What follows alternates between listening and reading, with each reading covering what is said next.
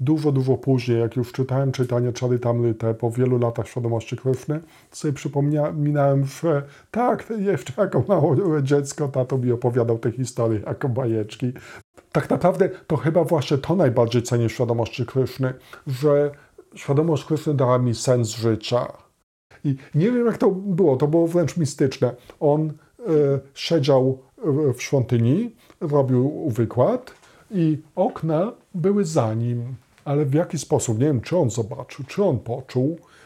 Przyjechała policja, także on uciekł tej policji.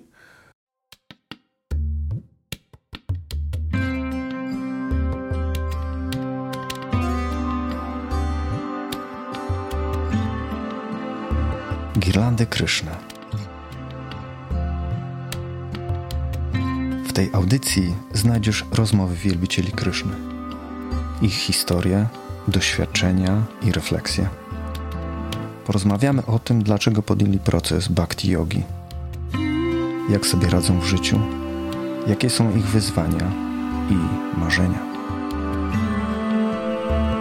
Dzisiaj zapraszam na rozmowę z jednym z pierwszych wielbicieli Kryszny w Polsce. Z Siwanandą Prabhu rozmawia Julia.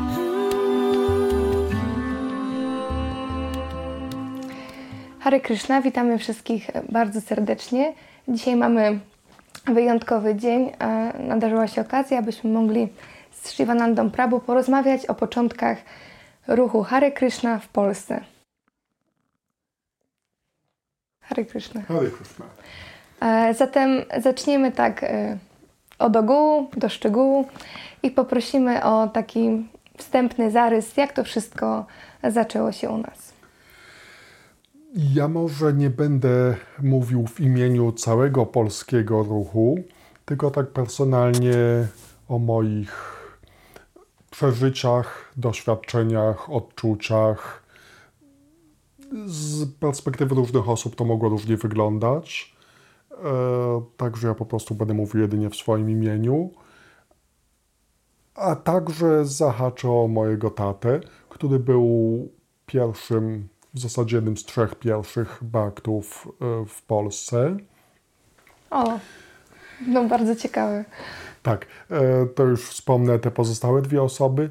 To był Utama, wówczas Jurek, Jurek Przychodzeń, ale znany był jako Jurek Apostoł, bo on tendencję do nauczania już miał jeszcze zanim spotkał świadomość Kryszny. No z tym, że to, co nauczał, to były jakieś tam wymysły, spekulacje i tak dalej. Żeby tak zilustrować E, jego filozofię, no to powiem, że chodził w jakimś takim worku po ziemniakach i, i, i nauczał. No nie wiem czego, nie spotkałem go w tym czasie. No w każdym razie to był ten Jurek Apostoł i jego żona, chyba Alina, już nie pamiętam. E, ja ją poznałem, jak już była inicjowana, miała na imię Aczutarupa. No i mój tato Ugrasena. Także sam początek no poza tym, że się już wcześniej inicjował interesował e, jogą, e, mówiąc yoga mam na myśli hatha jogę, e, ale to było, jakby to powiedzieć, może powodem, dla którego się zapisał do Towarzystwa Przyjaźni Polsko-Indyjskiej. A czy mogłabym tylko tak dla lepszego zilustrowania, y, w jakim miejscu to wszystko się zaczęło? A, oczywiście, tak, Geograficznym tak, tak. takim. Dla mnie to jest oczywiste. Tak, y, mówimy o Wrocławiu. A, tak, okay. wszyscy byliśmy z Wrocławia, znaczy u Tamacz Torupa, mm -hmm. tato. Dobrze, no to sobie wyjaśniliśmy. Dla mnie to jest tak oczywiste, że tak, tak, tak. być oczywiste dla widzów.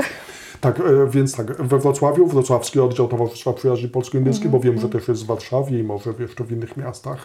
Tak, dla informacji znajdujemy się we Wrocławiu, także mm -hmm. szczególne miejsce. Dobrze. E, więc tak, kiedyś e, były ferie zimowe i e, z siostrą i mamą żeśmy pojechali gdzieś na narty w góry a tato, ponieważ miał mniej urlopu, to został w domu, pracował, no ale po pracy mu się trochę nudziło, także właśnie mm, zapisał się do, do tego Towarzystwa Przyjaźni Polsko-Indyjskiej. Który to był rok, nie mam zielonego pojęcia.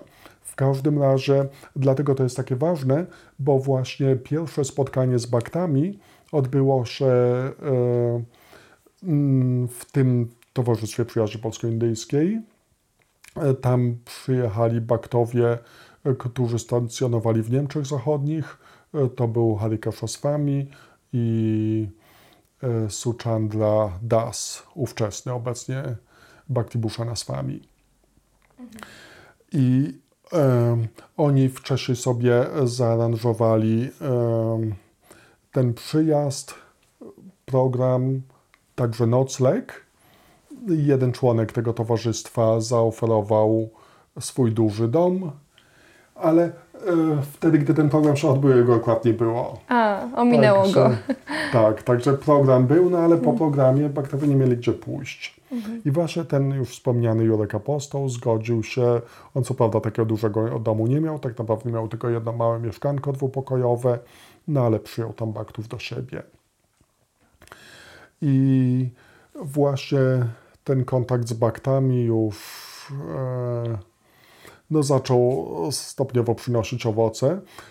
I mm, z kolei ten trzeci, mój tato, to on e, też e, miał taki bliższy związek z baktami, bo po prostu tłumaczył ich wykład. Co prawda, jeszcze nie na tym pierwszym spotkaniu. Tych spotkań było więcej. E, o pierwszym spotkaniu o nic nie wiem. Wiem tylko, że tato tam był z jakimś kimś. Nie wiem kim. W każdym razie tam nie chciał się za bardzo wychylać i był całkowicie pijany na tym spotkaniu.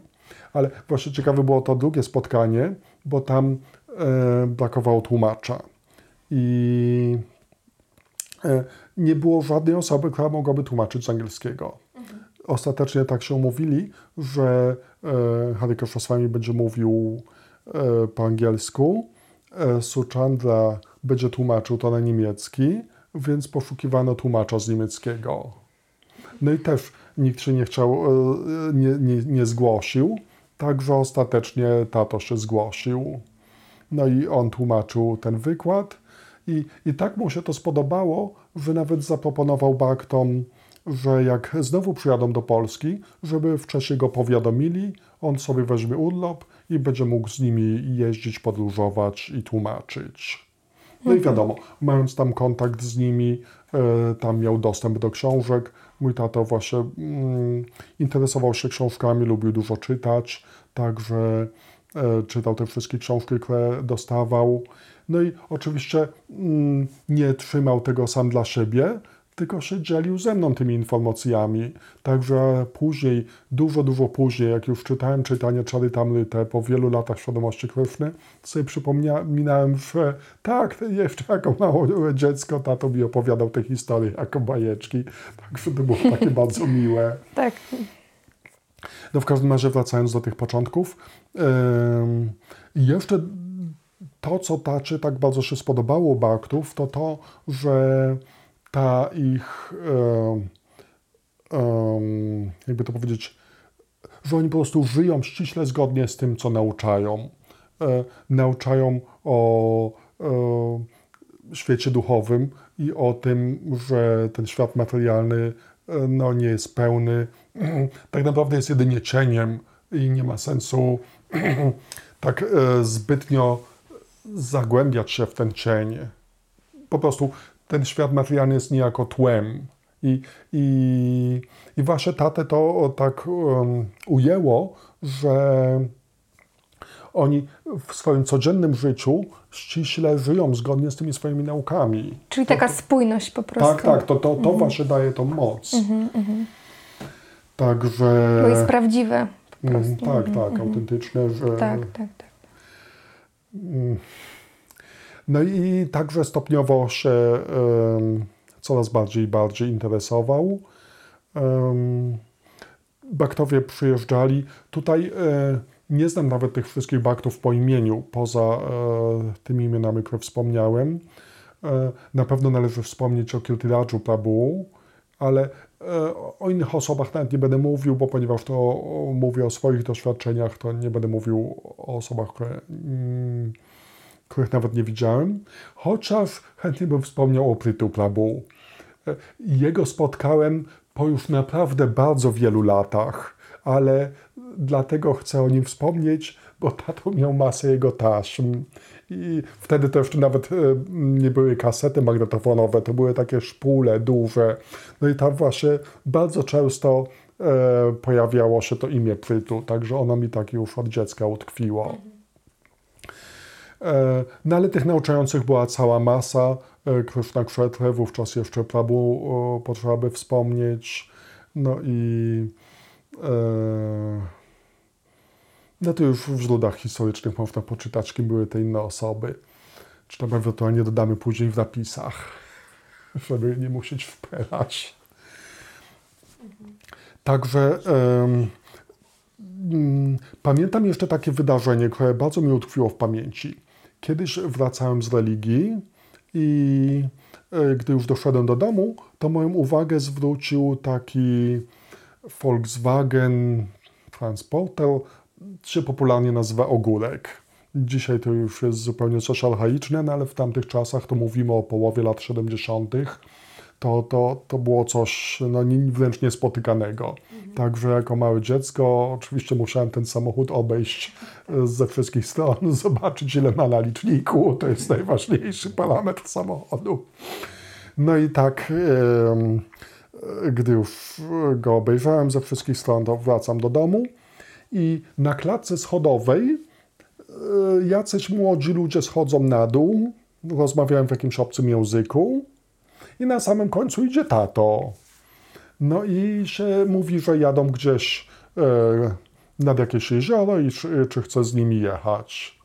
Ja, gdybym wiedział, że pojedziemy tym właśnie ogórkiem, to na pewno bym się zgodził, no ale jakoś nie skojarzyłem tych dwóch faktów. To było coś zupełnie nie do, jakby powiedzieć, jazda takim samochodem była, wiesz, poza zakresem moich marzeń. Także powiedziałem tacie, że nie, że tam mam jakąś naukę i tato nie nalegał. Także sam pojechał z tymi baktami. No i ja na e, kolejne spotkanie z baktami musiałem trochę poczekać. Tak jak już mówimy z, z historycznej perspektywy, to Mm, mógłbym dojść, jaka to była przybliżona data, bo akurat wtedy moja mama była w szpitalu. Siostra ma całą dokumentację medyczną mojej mamy. Już od wielu lat ją proszę, żeby sprawdziła, kiedy to było. No i mam nadzieję, że w napisach dodamy yy, przynajmniej miesiąc i rok tego spotkania. Dla mnie to było bardzo istotne spotkanie, bo to było taki mój pierwszy program świadomości Kryszny był trochę inny niż te programy, które organizujemy dzisiaj.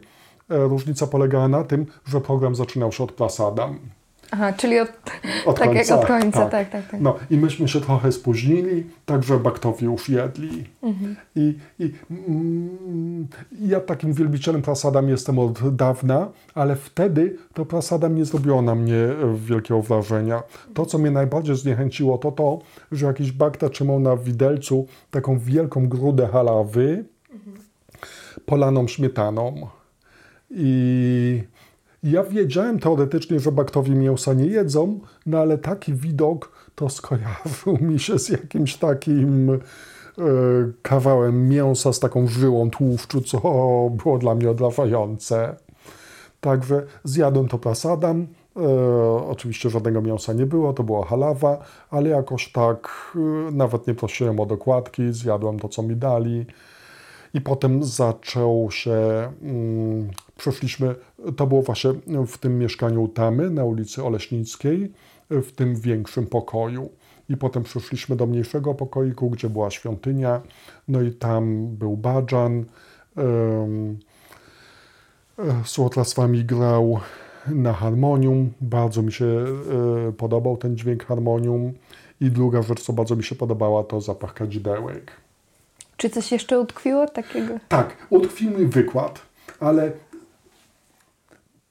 samo to, że był wykład, że była miła atmosfera, że się tam często śmiali, ale co było na tym wykładzie, dzisiaj nawet nie jestem w stanie powiedzieć, w jakim to było języku.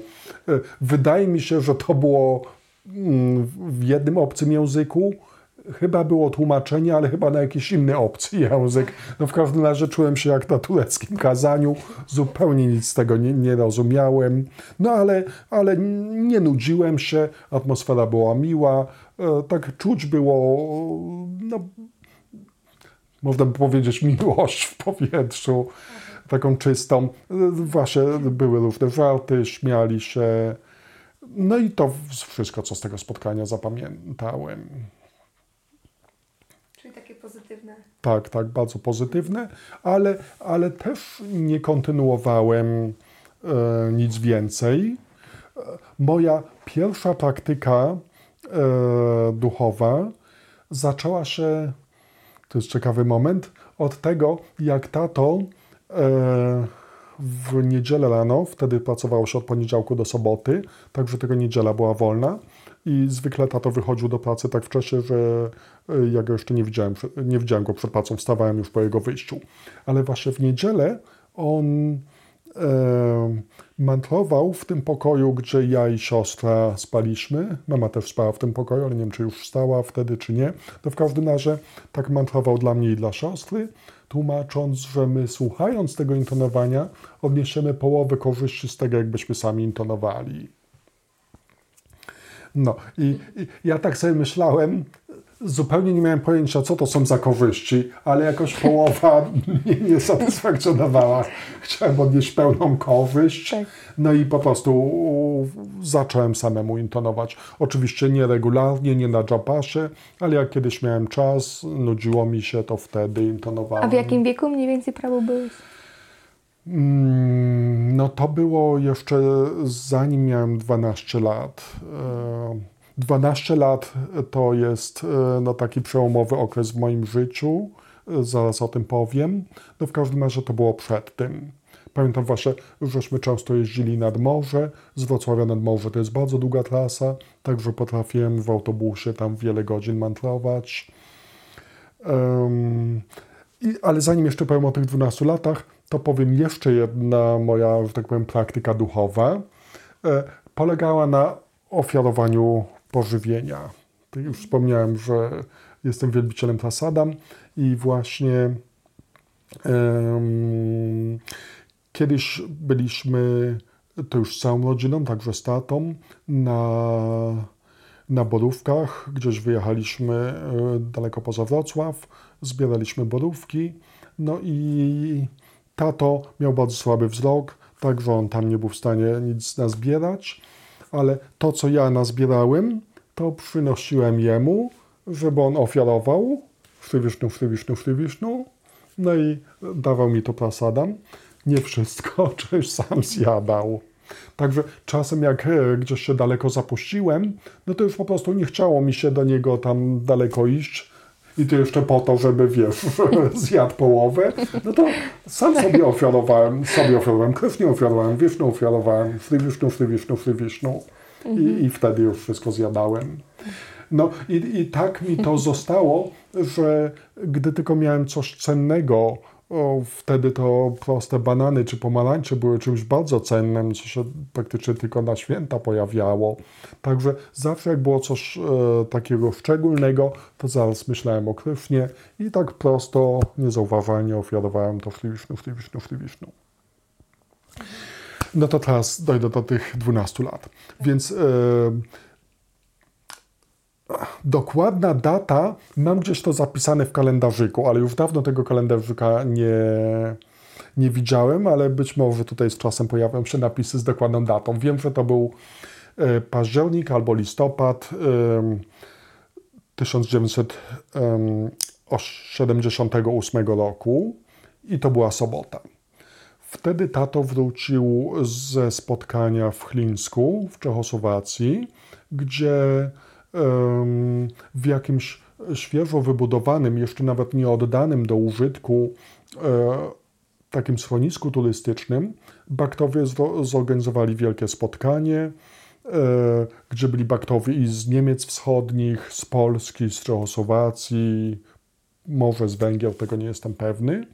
I tam właśnie tato dostał inicjację. Ananta Szesza i Krishna Bhakti też wtedy była inicjowana, pewnie więcej osób, ale to Nie jestem pewny. Może dopiszemy w przyszłości, jak się uda ustalić. I przy inicjacji tato dostał nowy japas i ten stary japas mi dał. I pamiętam, że właśnie w tą sobotę wieczór e, wrócił, dał mi ten japas. No i natychmiast usiedliśmy na sofie mamy, na łóżku mamy. Tak w lotosie siedzieliśmy, ja po prawej, tato po lewej. I wziąłem ten japas i zacząłem mantrować Hare Krishna, Hare Krishna, Krishna Krishna, Hari Hari Hari Rama, Hari Rama, Rama Rama, Hari Hari. I wymantrowałem pół rundy. Już był wieczór, także e, na tym pół rundy poprzestałem, ale już następnego dnia wymantrowałem 12 rund. To była niedziela, e, pojechaliśmy tam e, z mamą, siostrą, i jeszcze przyjaciółką mamy, dyrektorką ogrodu botanicznego. E, nie mogę sobie przypomnieć imienia. Gdzieś tam do Obornik czy do Trzebnicy. Jej maluszkiem jechaliśmy, także ja tam z tyłu z siostrą siedziałem. I, i, i mm, tak jak mówiłem, to był październik czy listopad, było już zimno, także miałem czapkę i właśnie w tej czapce trzymałem japas i i tak sobie mantrowałem po drodze, tam i z powrotem, no i wtedy wymantrowałem 12 rund. I właśnie w tym kalendarzyku, o którym mówiłem, tam zapisywałem sobie codziennie, ile rund mantruję. Dojście do 16 rund zajęło mi jakieś pół roku. Um, no i, i, i wtedy można powiedzieć, że już tak na poważne zacząłem e, podchodzić do mojego życia duchowego. Wcześniej to jeszcze chodziłem do szkolnej stołówki, i e, jadłem to, co tam można było jeść. E, mięso wyrzucałem do tego wiadra z odpadami. No ale ta intendentka, która tak ciężko pracowała, żeby zdobyć zaopatrzenie do tej stołówki, jakoś nie mogła przeboleć tego, że ja to właśnie według niej najcenniejsze tak wyrzucam. Także często stała nade mną i mnie pilnowała. I nawet mimo to, że siadałem tak najbliżej tego wiadra z, z, ze zlewkami, to nie byłem w stanie tego wyrzucić. Także wówczas system miałem taki, że e, jadłem wszystko inne, a tego kotleta na sam koniec w całości wkładałem do buzi, oddawałem już czysty talerz, znaczy pusty talerz, no i tam e, przed szkołą często był taki stary pies, się Ordo nazywał, no i bardzo mnie ten pies lubił, bo, bo czasem udawałem jakieś kotlety. No w każdym razie, jak już dostałem ten japas, już zacząłem się uważać za baktę, to w poniedziałek poszedłem z, tym niewykorzysta- z tymi niewykorzystanymi kuponami na obiady do sekretariatu, że chcę już zrezygnować z obiadów szkolnych no i mi zwrócili za niewykorzystane obiady 170 zł. E, pamiętam to, bo za z tymi pieniędzmi poszedłem do sklepu radiofonicznego i kupiłem sobie jakąś kasetę magnetofonową. Wtedy akurat 170 zł kosztowała kaseta 90-minutowa, no ale ja zaoszczędziłem kupując za 120 zł kasetę 60-minutową. No ale nie pamiętam, co z tymi zaoszczędzonymi 50 złotami zrobiłem, ale pamiętam, że tą kasetę mm, dałem taczy, żeby mi nagrał świadomą kruszną muzykę i gdybym dobrze poszukał, to tą kasetę mam pewnie do dzisiaj. A tak, bo ja w ogóle tamtych czasów nie pamiętam, dla mnie to jest bardzo, bardzo odległe, więc e, interesuje mnie taki e, kontekst historyczny nastroju w Polsce. Jak e cały ruch świadomości Kryszny, jak on w ogóle odnajdywał się w tamtych realiach? Jak to w ogóle prosperowało, jak to wyglądało? Hmm. No, świadomość Kryszny jest transcendentalna i, i tak naprawdę, żeby być świadomym Kryszny, to nie potrzeba żadnych materialnych e, udogodnień, żadnych materialnych warunków. To jest kwestia e, świadomości czy serca, także, także mm, w Związku Radzieckim, gdzie baktowie siedzieli w zakładach psychiatrycznych, we więzieniach, oni też byli w stanie praktykować świadomość Kryszny, ba nawet byli w stanie nauczać. I e, dżapasy robili z chleba, e, także no, nic nie jest w stanie ograniczyć świadomość Kryszny. I, I tak patrząc na to, jak świadomość Kryszny wygląda dzisiaj, gdy mamy wszelkie udogodnienia, to nawet można wywnioskować, że te utrudnienia nawet pomagają mhm. świadomości Kryszny. No w każdym razie oczywiście tam y, była całkowita konspiracja. Y, także y, nauczanie na zewnątrz praktycznie ograniczało się tylko do tych spotkań na Jasnej Górze w Częstochowie. Ja na czymś takim nie byłem, ale to było właśnie takie jedno z największych, e, jakby to powiedzieć, e, programów dotarcia do szerokiej społeczności i, i na tą Jasną Górę wielu baktów także z zagranicy przyjeżdżało. No i tam była swoboda, można było otwarcie śpiewać, rozdawać prasadam. A co to było za wydarzenie? Taki, jak... To była ta pielgrzymka jasnogórska. Mhm. Nie jest mi to w ogóle znane. No, no właśnie, ja też na tym nie aha, byłem, aha, ale, ale, ale wiem, że w tamtych czasach się bardzo dużo mówiło o, o, o Częstochowie, o, o Jasnej Górze. Mhm. Mm. Ja tylko raz uczestniczyłem w jakimś takim, e, jakby to powiedzieć, otwartym wprost nauczaniu. To był jakiś harinam, ale też była jakaś impreza studencka yy, i właśnie niejako pod to się podpięliśmy i tam robiliśmy harinam już otwarcie w doti z mrdangami. No ale zaraz po tym, e, jak wracaliśmy, no to oczywiście musieliśmy się przebrać e, w cywilny strój, żeby tam nic A ile osób było mniej więcej? Ilu członków? No jak mówimy o począt, e, tym początkowym okresie, e, czyli koniec lat 70., no to tak, nie wiem, do 10 na te, bo, bo, bo właśnie, bo nie powiedziałem o tym. E, od tego czasu też regularnie zacząłem chodzić z tatą na te programy u, u Tamy w mieszkaniu, te programy niedzielne. E, Badżan wykład i prosadam na końcu. E, chociaż przychodziliśmy trochę wcześniej, także pomagaliśmy w gotowaniu też czasami. No i, i właśnie tak gdzieś do 10 osób przychodziło. E, pamiętam takiego Piotrka i Waldka, który razem ze mną dostał inicjację, Wamana. No i był Utama, jego żona Cztarupa, mój tata Grosena też tam przychodził na te spotkania. No i jeszcze parę osób, z którymi jakoś nie nawiązałem kontaktu. Mm. I w jakim, jak to wszystko nabierało tempa, bo w końcu to się. Um... No to jak już tak wnikamy, to to też był roller coaster, były górki i dołki. E, u Tama czasem miał przerwy E, potem znowu wracał, e, potem znowu miał przerwy. Ostatecznie przed stanem wojennym zniknął. I mi zajęło kilkadziesiąt lat, żeby się dowiedzieć, że tak naprawdę on został przez służby powiadomiony o tym, że, że stan wojenny będzie wprowadzony. Ja w to nie mogę mu wierzyć, ale no, e, władze bały się e,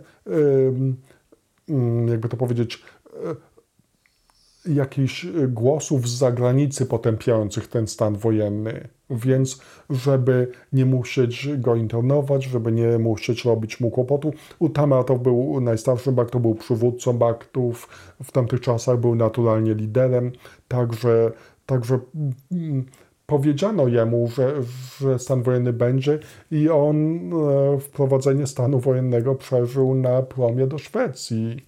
I tam przez wiele kolejnych lat mieszkał w Szwecji. Jego żona do dzisiaj tam mieszka, już jest pewnie na emeryturze.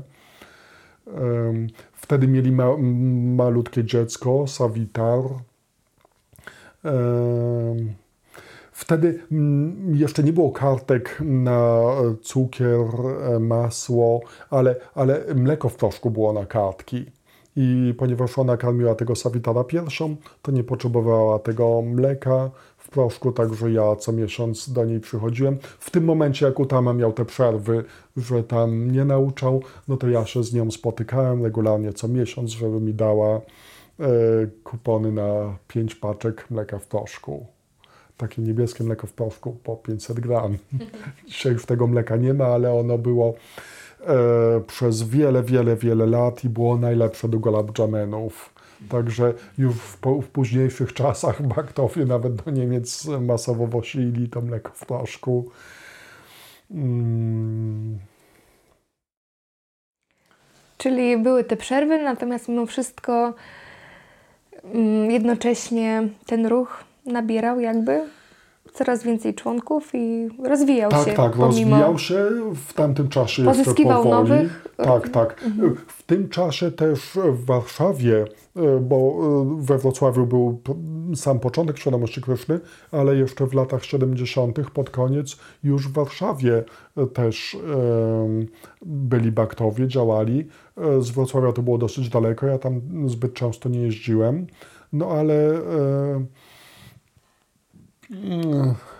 byli tam baktowie i ten Wamana e, przez pewien czas właśnie w Warszawie mieszkał, e, potem wrócił do Wrocławia i jak już chodziłem do liceum, to, mm, to było trzecie liceum na ulicy Składowej 5 i Wamana tuż obok wynajął mieszkanie. Warunki były przeokropne. Toaleta była wspólna z sąsiadami na klatce schodowej E, łazienki nie było w ogóle. Właściciel wynajął w Amanie pokój, ale sam mieszkał w kuchni. Ciężko to sobie wyobrazić. No, no tak. No ale taka była sytuacja, takie były warunki, też możliwości finansowe nie pozwalały na nic więcej.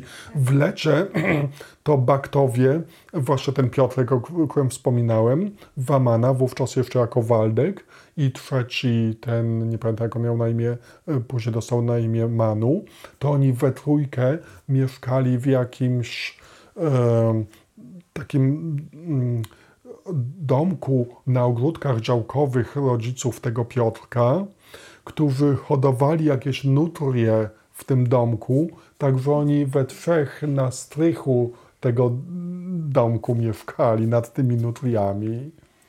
A jeżeli cały początek jakby był we Wrocławiu, jacyś baktowie byli w Warszawie, czy pomimo tego, że tej odległości, czy baktowie jakoś spotykali się razem, jakieś wydarzenia były takie organizowane, aby zebrać wszystkich wielbicieli w jednym miejscu? No więc y, takie spotkania były, jak przyjeżdżali właśnie ci y, wielcy nauczający z zagranicy. Najczęściej przyjechał, przyjeżdżał właśnie Dewanyta, wówczas jeszcze Das. Y, no i przyjazdy Szlisznupada to już było mega wydarzenie. Choć on, e, Harikasza, nie był jedynym guru, który przyjechał do Polski, w latach 70. też przyjechał Hridayananda Maharaj. No z tym, że na tym spotkaniu ja nie byłem, ale, ale wiem, że, że było to spotkanie. No i wtedy była totalna konspiracja, nie mówiło się nawet kto przyjedzie, także baktowie jadąc na to spotkanie myśleli, że to będzie spotkanie e, ze Frishnupadem, a tu przyjechał kto inny, także był pewien zawód. A nasuwa się od razu też pytanie, bo dzisiaj mamy internet, Facebooka, dowiadujemy się o tych wydarzeniach, że przez Facebooka na przykład najczęściej, tak? Jak wtedy, w tamtych czasach baktowie komunikowali się, że jakieś wydarzenie to jest bardzo nurtujące. No, no, no więc y, młodzież dzisiaj to może nawet nie zdawać sobie sprawy, że wiadomo, telefonów komórkowych nie było, ale tak. nawet telefony stacjonarne nie każdy miał. Mhm. Także ja szczerze mówiąc nie wiem, chyba telegramami, tak, telegramy. Mhm. Telegramy to był sposób komunikacji. No bo na przykład telefon stacjonarny to mój tato był jedyną osobą, która miała telefon stacjonarny. I właśnie pamiętam mm, dokładnie odejście szlapeupada. Co prawda szlapeupad odszedł wieczorem czasu indyjskiego, ale myśmy tą wiadomość dostali dopiero następnego dnia e, rano. I pamiętam, e, tato przed wyjściem do pracy już przygotował sobie śniadanie i tu nagle odbiera e, telefon, że szlatoupad odszedł z tej planety. Także post tato nam oddał to śniadanie, które przygotował sobie i pojechał na rowerze właśnie do Utamy powiedzieć mu o tym. Czyli osobiście udał tak, się. Tak, tak, osobiście się udał. No a do Warszawy to już pewnie telegramem wysłali -hmm, tę wiadomość. -hmm. No, także, także raz, że takich możliwości komunikacji nie było, a dwa, że jeszcze była konspiracja, że nie można było tak wprost e, mówić. Często te mm, informacje były bardzo zakamuflowane. Ja pamiętam nawet wiele, wiele lat później, jak na farmie jedynym pujarim był Wajroczani i kiedyś on zachorował i potrzeba było jakiegoś pudżariego sprowadzić w Warszawie, to pamiętam ten telegram, Boguś jest chory, dwaj bracia pozostali bez opieki. No i wtedy natychmiast wsiadłem w pociąg i pojechałem do Fantipur, żeby tam mm, pełnić rolę Pudżariego. E, z tym, że to już był dużo, dużo późniejszy okres. To już była druga połowa lat 80. już po moim wyjeździe z farmy. No w każdym razie to tak wyskoczyłem, żeby odpowiedzieć na to Twoje pytanie. Mm, no, także e, tak jak wspominałem, e, w Amana on wynajmował to mieszkanie e, i tam u siebie organizował programy niedzielne, ale, ale w zasadzie na tych programach to już naprawdę były czasem tylko dwie osoby, ja i właśnie ten Manu. Mm, ale, ale pamiętam do dzisiaj, jakie sabji ugotował, takie smażone sabji zalane jogurtem. Ja jako dziecko e, lubiłem praktycznie tylko słodycze, a warzywa to szpinak, kapusta, to w ogóle nie mogłem tego jeść. Ale tutaj po raz pierwszy w życiu zobaczyłem, że coś niesłodkiego może być naprawdę smaczne. Właśnie te smażone warzywa w jogurcie, coś niesamowitego. Odkwiło w mojej tak. pamięci do dzisiaj. Czyli jak to nabierało właśnie tempa, bo były dwie osoby na tych programach i jak no, to no później... Tak. No, to, to jest właśnie Wrocław. W Warszawie to się e, rozwijało dosyć bardziej, ale to już osoby z Warszawy by mogły powiedzieć w szczegółach. W każdym razie tak. Utama wyjechał do Szwecji z żoną. E, mój tato też przestał praktykować. Wamana e, wyjechał do Warszawy, także ja we Wrocławiu byłem jedynym baktą. E, także wtedy już farma w Szantipol istniała. Ja w, w sobotę wtedy już chodziłem do liceum, także musiałem dojeżdżać tam tramwajem do tej trójki. Znaczy liceum ogólnokształcące numer 3. No i już e, jechałem e, do szkoły w sobotę z plecakiem i prosto po szkole jechałem na dworzec autobusowy, tam autobusem do Kamiennej Góry, no i potem drugim autobusem do Pisarzowic i potem tak po nocy już szedłem koło tego cmentarza e, piechotą na farmę. No i tam praktycznie już baktowie kładli się spać, jak do, dojechałem. Także tam następnego dnia miałem program poranny, śniadanie, tam pół dnia e, coś się działo. No i po um, chciałoby się powiedzieć uczcie niedzielnej, ale w tamtym czasie uczty niedzielne to nie były tak jak dzisiaj. To była tylko jakaś jedna dodatkowa, mm, ekskluzywna potrawa e, i nawet nie zawsze słodka czasem jakieś tam bardziej wyszukane sabji były. No w każdym razie po tym obiedzie wracałem już z powrotem do Wrocławia. No i tak, e, tak to funkcjonowało, aż się nie sprowadziłem na farmę. To też była niesamowita aranżacja. E, zaczęło się od tego, że jako nastolatek, wtedy już miałem 16 lat, to mamie e, trochę za skórę załażyłem.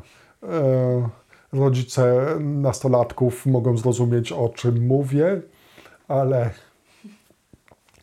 e, no, ten fanatyzm, jaki w tamtym czasie był popularny, dodatkowo to potęgował. Tam nie miałem skrupułów, żeby mamie wprost w oczy powiedzieć, że jest demonem. I e, no i też to, to nie jest tak, że ja byłem po prostu fanatycznym. Właśnie e, chciałem podkreślić to, mm, co mnie w świadomości Kryszny urzekło.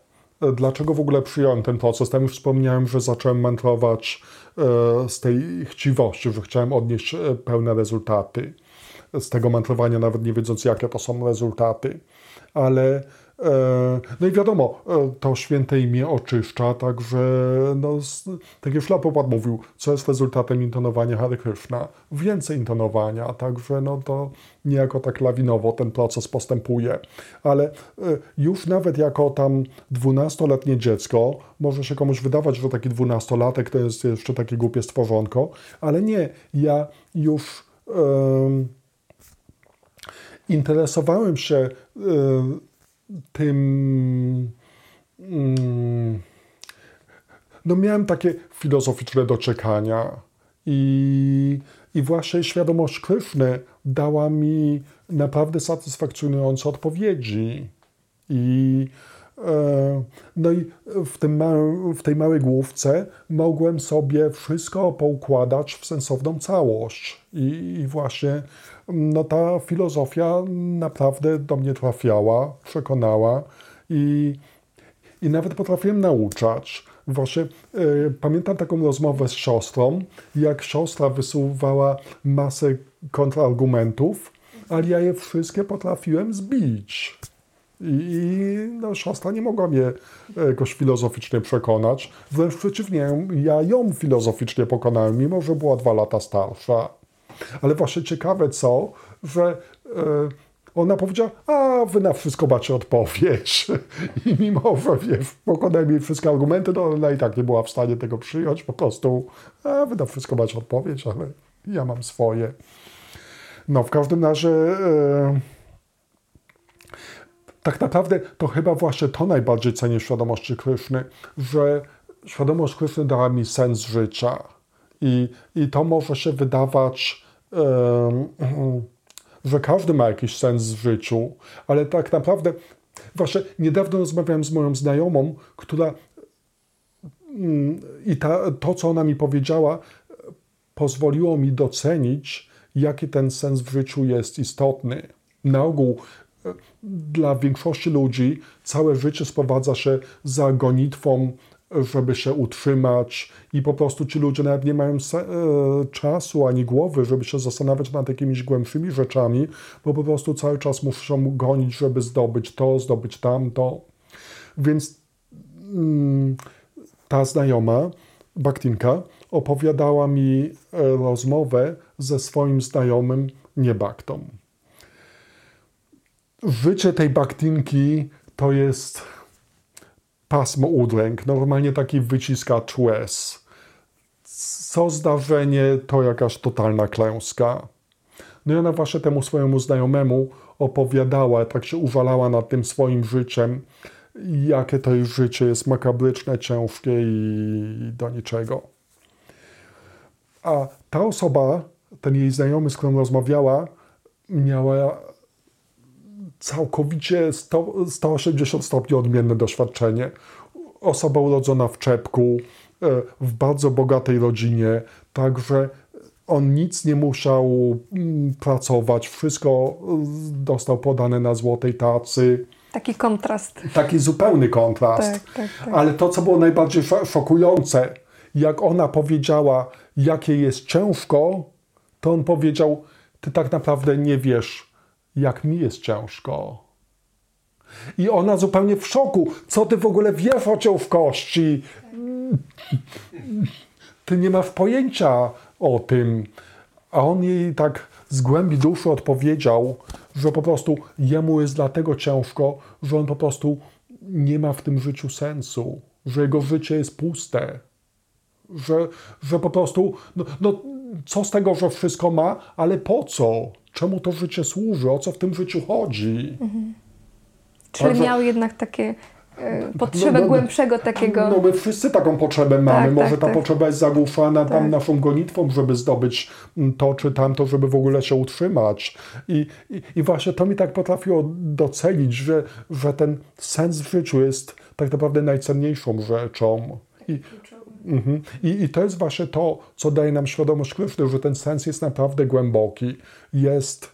Um, no po prostu ta filozofia jest doskonała, wspaniała i wszystko wyjaśnia. No to może powiem dla tych, którzy nie wiedzą, że tak naprawdę my jesteśmy sługami Kryszny, jesteśmy częścią Kryszny i satysfakcji nigdy nie zdobędziemy próbując samemu się cieszyć, dlatego że ta pozycja e, najwyższego kontrolera, najwyższego odbiorcy przyjemności jest zajęta przez Krysznę. Także my, próbując go imitować, e, nigdy nie osiągniemy tego szczęścia, ale to szczęście bardzo łatwo możemy osiągnąć wówczas, gdy zgodnie ze swoją naturalną, konstytucjonalną pozycją zaangażujemy się w służbę dla niego i po prostu. No jest taki piękny przykład, często podawany przez Flapopada, jak ręka e, dostarczając pożywienie przez usta do żołądka, e, karmi całe ciało i wszystkie organy z tego odnoszą korzyść. Natomiast gdyby ta ręka sama próbowała cieszyć się tym pojedzeniem, no to, to nie ma na to Skazane szans na porażkę. Dokładnie. Tak. Czy, y, ponieważ to jest bardzo głęboka myśl, to żeby jeszcze y, ją zilustrować innym przykładem, użyję innego przykładu szlapa opada, jak y, podlewając korzeń drzewa, zadawalamy całe drzewo. I właśnie tym korzeniem jest Kryszna i powinniśmy się skupić na zadowoleniu Jego i wtedy wszystko będzie doskonale. I, i sami osiągniemy takie rzeczywiste, głębokie, transcendentalne szczęście. Mm, bardzo ciekawe. Ciekawa dygresja, natomiast przenieśmy się w tamte czasy, kiedy to e, były te spotkania na Mahata, rozumiem, takie, taki, taki projekt, e, czy to tak, jak to wyglądało? No właśnie tak to wyglądało, że Utama wyjechał do Szwecji, Aha. Wamana wyjechał do Warszawy. Tak. I, I, ja byłem jedynym baktą we Wrocławiu, także jedyne moje spotkania to były takie, że jeździłem na tą farmę. Na jednocześnie, jak już zacząłem sygnalizować, moja mama nie mogła ze mną wytrzymać. I nawet e, te próby e, tam przekonania mnie, że ja nie mogę być świętym, skoro wyszedłem z jej łona, tak jak mówiłem, łona demonicznego, no to ja podałem przykład Pralada Maharaja, jak on e, tak. jednak będąc synem takiego największego demona był w stanie być największym baktą. Także, e, także mama, e, nie widząc innego rozwiązania, chciała się spotkać z baktami, którzy na mnie mają taki wpływ. No ja jej mówiłem wprost, no, że, że co ona oczekuje. Jedyne, co oni mogą powiedzieć, to to, żebym ja po prostu, skoro z nią się e, nie mogę dogadać, a z nimi się dogaduję świetnie, żebym po prostu się przeprowadził do nich. No mama powiedziała, że nie, nie, absolutnie nie ma takiej możliwości. No w każdym razie, jak powiedziałem Anancie, Ananta wtedy był niejako takim liderem, chociaż oficjalnie prezydentem była Daniszta, to Ananta tam był takim najstarszym baktą e, na farmie, także powiedziałem mu o tym, że mama chce się spotkać. Powiedziałem mu dlaczego, no i tak samo jedyną naturalną odpowiedzią było to, że no skoro tu się nie układa współpraca, to się świetnie układa, no czemu miał się nie przenieść? No ale powiedziałem Anancie, że nie, że takie rozwiązanie nie wchodzi w grę. No w każdym razie ostatecznie mama tak nalegała na to spotkanie, a Nanta tam nawet nie wiedząc e,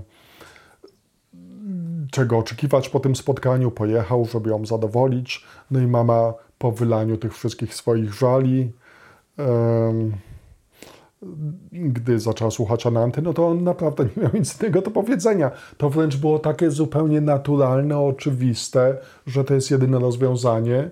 No ale gdy on to powiedział, no to w jaki sposób do mamy to dotarło. Tak? Dotarło, no. Także postanowiła e, zastanowić się e, przez tydzień e, do następnego spotkania w kolejną niedzielę i, i w tym czasie Daniszta miała sprawdzić, czy ja mógłbym chodzić do szkoły w Kamiennej Górze. Wtedy już chodziłem do drugiej klasy liceum i i Daniszta miała sprawdzić, czy mogę się przenieść. No i gdy Ananta e, przyjechał za tydzień, to powiedział, że tak, że mogę się przenieść, tam mnie przyjmą w tej nowej szkole. No i, i mama się ostatecznie zgodziła. To tak naprawdę jeszcze do dzisiaj pamiętam to stwierdzenie Ananty, jak po tym pierwszym spotkaniu odprowadzałem go na dworzec, to tam jak schodziliśmy klatką schodową na dół, to on powiedział, że teraz tak naprawdę musisz chcieć, chcieć no, przenieść się do świątyni. No i wtedy tak ja naprawdę zajrzałem głęboko do swojego serca, czy ja naprawdę tego chcę. Bo wiadomo, tam dobrze mi było z baktami i y, chętnie tam jeździłem co sobotę, y, co niedzielę, tak w sobotę jeździłem, w niedzielę wracałem i, i, i, i to życie duchowe mnie pociągało, ale, ale żeby zamieszkać tam, na tej farmie, tak daleko od świata, gdzie są takie ciężkie warunki, w ogóle ciężko się żyło w tamtych czasach. No, e, dostać coś do jedzenia było bardzo ciężko, jeszcze mając takie ograniczenia, że nie jemy tego, tamtego. W domu jednak miałem e, stosunkowo lekkie życie. E, ciepła woda w kranie. Początkowo, jak na tą farmę jeździłem, to tam był jedynie wychodek na zewnątrz i kąpiel polegała na wylewaniu wiadra wody na głowę w jakimś pomieszczeniu gospodarczym. Wtedy w 1982 e, w październiku czy listopadzie, jak się przeprowadziłem, to, no to już była łazienka, ale też e, no koszmarna. Tam po prostu w jakimś chlewiku ze zbitymi tynkami była wstawiona wanna, ubikacja, umywalka i boiler ale nie elektryczny, tylko taki e, ogrzewany wodą z pieca w kuchni. Także jak się paliło w kuchni, no to wtedy była ciepła woda. E, no i, i wtedy to tak, szczerze mówiąc, e, tak do tego dążyliśmy, żeby jednak przenieść się na, na farmę, ale gdy Ananta mi to powiedział, no to ja się tak zastanawiałem, czego ja na, tak naprawdę chcę, czy rzeczywiście tego chcę, tak już pójść na całość. No ale chyba chciałem jednak, bo jednak spełnił to pragnienie, także już po tygodniu e, gdy mama powiedziała, że tak, że się zgadza, to ja od razu, nawet nie czekałem do końca semestru. To było w pierwszym semestrze drugiej klasy liceum. Ja stwierdziłem, że nie, od razu się przenoszę. Nie będę ani chwili zwlekał. No i się przeniosłem i nigdy nie żałowałem tej decyzji. No i ten ciężar, jaki tam przeżyłem, no to też mnie czegoś nauczył. Teraz już nie jestem takim pieskiem francuskim, potrafię się znaleźć w każdych warunkach i, i potrafię w każdych warunkach być szczęśliwy. To jest właśnie to, czego się nauczyłem w świadomości Kryszny, że, że po prostu szczęście nie jest zależne od jakichś warunków materialnych. I tak jak kiedyś robili wywiad z jakimś bardzo bogatym człowiekiem, zapytali go, ile jest dosyć, ile potrzeba mieć, żeby było dosyć. I jego odpowiedź była troszkę więcej. Ile byśmy nie mieli, zawsze czujemy ten niedosyt. niedosyt tak. Zawsze chcemy trochę więcej i, i, i, właśnie dlatego musimy się nauczyć być szczęśliwym tym e, z, z tego, co mamy. Że, że jeśli nie potrafimy być szczęśliwi, to jest właśnie ta piękna nauka z tej historii pana Vamanadewy, że jeśli trzy kroki Ziemi nam nie wystarczą, to po prostu posiadanie całej planety nie da nam satysfakcji. Eee, no i właśnie ten trening na farmie pozwolił mi eee, nauczyć się być szczęśliwym z posiadania naprawdę minimum. Dach nad głową, kawałek, kawałek e, miejsca na podłodze. Tak naprawdę to, co myśmy tam mieli, to, to był kawałek miejsca na podłodze. Tam mieszkałem przez 3 lata, od 82 do 85 roku i e, coraz to nowi, nowi baktowie przyjeżdżali na farmę i, i, i tak naprawdę wszyscy mężczyźni mieszkali w jednym pokoju, także każdy miał tam 2 metry kwadratowe e, do spania i No i to było wszystko, co mieliśmy, ale to wystarczyło. Jedzenie, jakie dostawaliśmy, to też było bardzo proste. Pamiętam na śniadanie, to kucharz tam mm, ogłaszał, ile, jaka jest dzisiejsza dawka. Dawka to może źle powiedziałem, jaka jest dzisiejsza racja żywnościowa, że e, taki był żargon jedna z i dwie bz. Czyli jedna kromka chleba z masłem i dwie kromki chleba bez masła. Nawet chleb bez masła był no, limitowany. No ale byliśmy wszyscy szczęśliwi i praktycznie nikt nie uciekał. A nasuwa się zatem takie pytanie, no bo już jakby Baktowie tam zamieszkali tą farmę, a jak w ogóle doszło do tego, że ta farma zaistniała? No to jest długa historia. Chyba nam się nie spieszy. Dobrze. To dziękuję, że jeszcze jesteście z nami i opowiem o powstaniu farmy.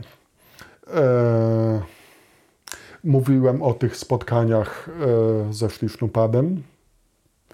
W tamtym czasie mówiło się Szlisznupad, tak że, żeby się przenieść w tamte czasy, to używam tej dzisiaj już niepoprawnej wersji. Dzisiaj byśmy powiedzieli Harikesha z wami. No ale wtedy to był Szlisznupad dla nas wszystkich, wszyscy byliśmy jego uczniami i, i zgodnie z wedyjskim standardem guru się traktuje jak Boga. No i myśmy go tak traktowali i no i on swoją postawą też niejako um, jakby to powiedzieć nie narzucał, bo to, to, to, to jest coś na siłę, po prostu niejako wzbudzał taki szacunek, takie traktowanie. No i e, jako młodzi baktowie tam często się z nim spotykaliśmy, ale e,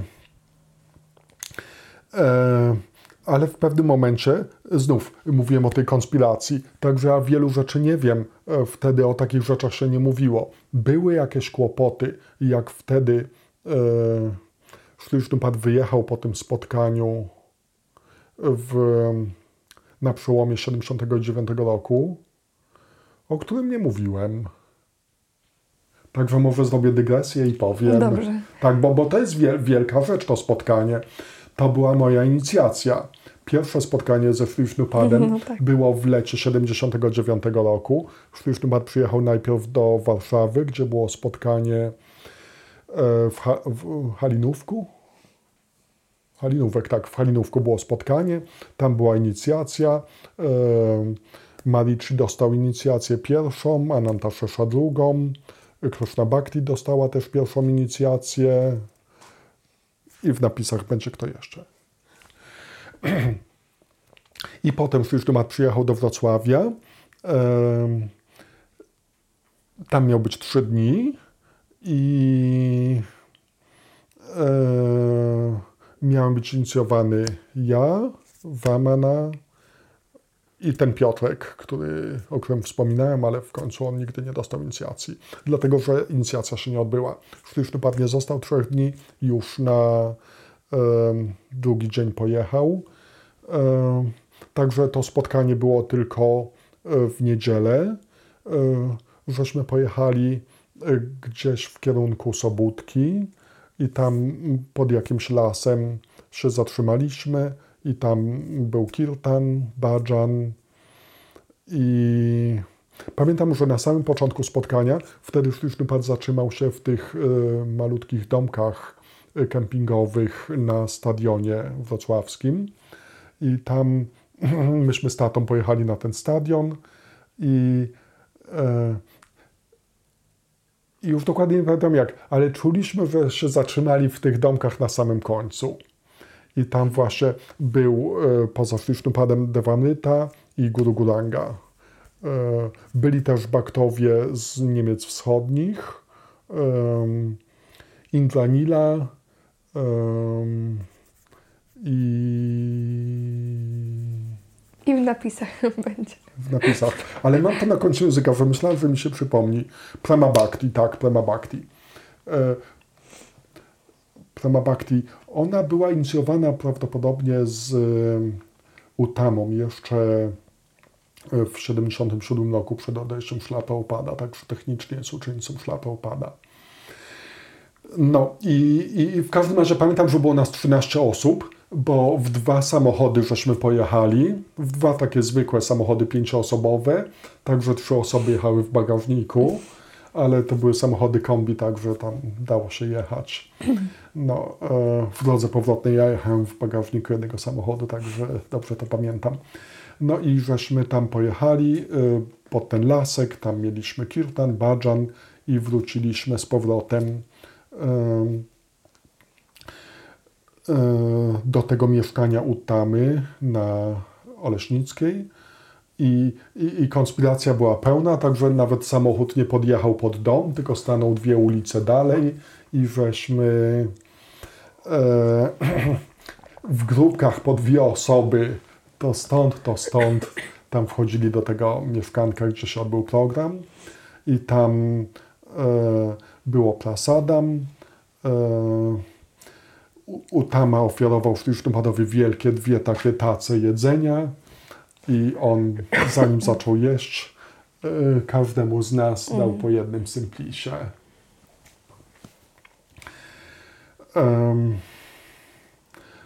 Być może był wykład, tego już nie pamiętam. E, to, co zapamiętałem dobrze, to to, że Ugrasena dał Listopadowi swój japas do przemantrowania E, bo ktoś tam chyba dotknął tego jego japasu, także niejako zawibrował, że chciał. E, Rozumiem. Tak. Mm. I, I później, y, jak już temat wymentował tą jedną rundę, tak trzymając japas w ten sposób i intonując nie tak jak my zwykle intonujemy do przodu, tylko do tyłu, to ja podeszłem ze swoim japasem, tym właśnie, którym dostałem od niego e, po jego inicjacji, który składał się z takich plastikowych kuleczek nawleczonych na sznurek, nawet bez węzełków między kolalikami. No i gdy pada poprosiłem o to, żeby przemantrował ten mój japas, wtedy jeszcze nie będąc samemu inicjowanym baktą, to on powiedział, że to jest niewłaściwy japas, że między kolalikami powinny być supełki. I tak pokazał, jak należy wiązać te supełki. Także, także nie wiem, chyba później Utama mi mm, zrobił ten japas tak, jak powinien być, ale nadal na tych plastikowych kolalikach mantrowałem, nie było to żadne... Tulasi, wtedy o Tulasi w Polsce to żeśmy nawet nie marzyli. Tulasi to były jedynie te kolaliki na szyję, japasy były takie proste, nim. I właśnie taki japas nie dostałem, gdy ostatecznie ta inicjacja była pół roku później Mam ten japas do dzisiaj i jestem z tego bardzo, bardzo szczęśliwy. Jestem do niego bardzo, bardzo przywiązany i nie chcę nawet pomyśleć, co by było, gdybym ten japas stracił. Nie mam go przy sobie, tak o niego dbam, że go trzymam zawsze w bezpiecznym miejscu. Może następnym razem pokażę. Czyli... Albo, albo jakieś takie zdjęcie tutaj damy tego japasu. Tak, tak. Czyli tam um, miały być te inicjacje, ale jednak trzy dni e, Wisznupad nie został, tak? I to no, było związane z tymi kłopotami, czy to... Nie, nie, to, to było już myślenie w przód, Aha, to było rozumiem. przeciwdziałanie kłopotom. A, to rozumiem. właśnie mój tato zasugerował, że te samochody za bardzo się rzucają w oczy. Wtedy były tylko Syrenki, Warszawy, e, może jeszcze Fiaty 125P, 126, to trzeba by sprawdzić, kiedy się pojawiły. E, no i właśnie tak jak mówiłem, że gdy tylko żeśmy weszli na ten stadion, e, te, tam był tylko jeden taki ciąg domków i myśmy od razu poznali, że na pewno są w tym ostatnim, w ostatnim domku, czy w ostatnich dwóch domkach, już nie pamiętam, właśnie po tym, że były dwa takie wypaszone samochody. Wypaszone, czyli jakieś tam Toyoty. E, jedno to była Toyota, drugie, drugie nawet nie wiem co to było. No i pamiętam, że właśnie wtedy Dewany tam jeszcze zapytał, e, czy ja przestrzegam zasad, czy mantruję, czy mantruję 16 rund, jak długo. No i, i dwa miesiące mantrowania 16 rund w tamtym czasie już wystarczyły, żeby dostać inicjację. Także właśnie powiedział, że dostanę jutro inicjację. No ale właśnie chyba mój tato zasugerował, że, że ci baktowie zbytnio rzucają się w oczy i że to może przyciągnąć czyjąś uwagę. Także e, po tym niedzielnym spotkaniu już pojechali, już się nie widzieliśmy, także ta inicjacja była dopiero pół roku później, gdy Szlisznubat znowu przyjechał. Wtedy przyjechał tylko do Warszawy, także żeśmy pojechali do Warszawy. E, no i tam było kilkudniowe spotkanie ze Szlisznupadem. Szlisznupad oczywiście mieszkał w hotelu razem z Dewanytą Swamim, bo takie były czasy, że obcokrajowcy musieli tam wszystko tam zgłaszać, gdzie są i tylko w hotelu można było mieszkać. Także e, to mieszkanie na e, Ursynowie mm, e, to było takie malutkie dwupokojowe mieszkanko. Matacz mieszkały w tym mniejszym pokoju, w którym w ciągu dnia zatrzymywał się szliczny pad z dewanytą, a baktowie mieszkali w tym większym pokoiku, którym był pokoikiem świątynnym. No i tam codziennie rano szliczny pad robił wykłady e, i opowiadał takie podstawy e, z Mahabharaty. Właśnie tą historię, jak doszło do wypowiedzenia Bhagavad Gita. Na wielu wykładach o tym mówił. No i ostatecznie pod koniec tego o, mm, spotkania miała być inicjacja. Tam właśnie baktowie się zastanawiali, e, czy tą inicjację robić 31 grudnia, czy 1 stycznia, kiedy to mniej niejako mniej podejrzane będzie te hałasy i te, no, te różne ceremonie. Nie wiem dlaczego zdecydowali na 1 stycznia. E, no bo no, no już zostawmy, dlaczego tak zdecydowali. W każdym razie ta decyzja okazała się o tyle feralna, że Szlisznupa, tak jak mówiłem, mieszkał w hotelu, gdzie tam imprezowali na całego i do białego świtu e, e, były hałasy, także Szlisznupa nie mógł się wyspać i w końcu, gdy przyszedł tego 1 stycznia, no to już było to bardzo późno.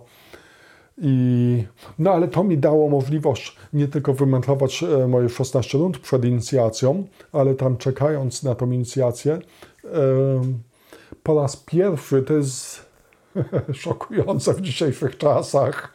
Dzisiaj, żeby dostać pierwszą inicjację, trzeba zdać egzamin z Bhagavad Gita i trzeba mieć ją w małym palcu. A, a ja wtedy pierwszy raz zacząłem czytać Bhagavad Gita Wtedy e, ta bariera językowa była nie do pokonania. Także, e, a Bhagavad Gita po polsku była dostępna no, tylko w maszynopisach. Krishna Bhakti wtedy tłumaczyła e, Bhagavad Gita. E, chyba jej siostra Danishta, która też wtedy dostała inicjację, przepisywała tą Bhagavad Gita na maszynie, no i tam podłożyła E, chyba cztery kalki, także to było pięć egzemplarzy tej Bhagavad Gita. Jedna dla świątyni e, warszawskiej, no znaczy ośrodka warszawskiego. Jedna miała właśnie pojechać na zagranicę, gdzie, gdzie była wydana. Nie wiem już jakie były te przeznaczenie tych kolejnych egzemplarzy. Ja miałem obiecany jeden egzemplarz, ale nigdy go nie dostałem. Także na Bhagavad Gita w książce musiałem czekać aż do e, późnej zimy 1982 mm, roku. I wtedy Bhagavad Gita już się ukazała drukiem i wtedy dostałem swój pierwszy egzemplarz. Czyli o innych pozycjach nawet nie było mowy. Nie, właśnie ciekawa rzecz, Aha. że jeszcze nawet zanim się przyłączyłem do, no zanim zostałem Baktą, właśnie wtedy w 1978 roku, to już była pierwsza książka po polsku, tak pięknie wydana, Sri Shopanishad wraz z łatwą podróżą na inne planety.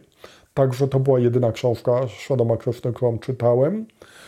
Nic z tego nie rozumiałem, ale no, dla zasady czytałem i e, no i to była moja pierwsza książka. E, pamiętam jeszcze taka piękna okładka. To baktowie na Sankirtanie wykorzystywali jeszcze dużo później.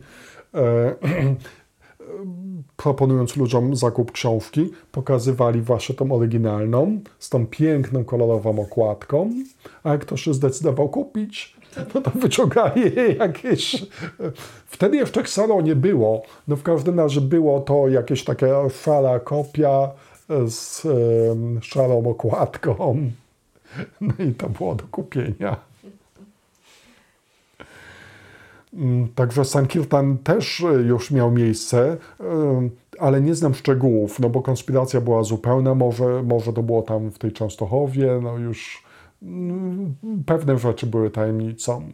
Ale jak już mówiłem o tej gicie, która się ukazała, to ja pamiętam, że też wyszedłem na Sankirtan. Wtedy razem z gitą ukazało się też źródło wiecznej przyjemności. Także jak pierwszy raz wyszedłem na Sankirtan, to wziąłem od rodziców taką torbę podróżną, tam włożyłem parę git, parę tych źródeł wiecznej przyjemności i, i pojechałem do hotelu Wrocław na Powstańców Śląskich.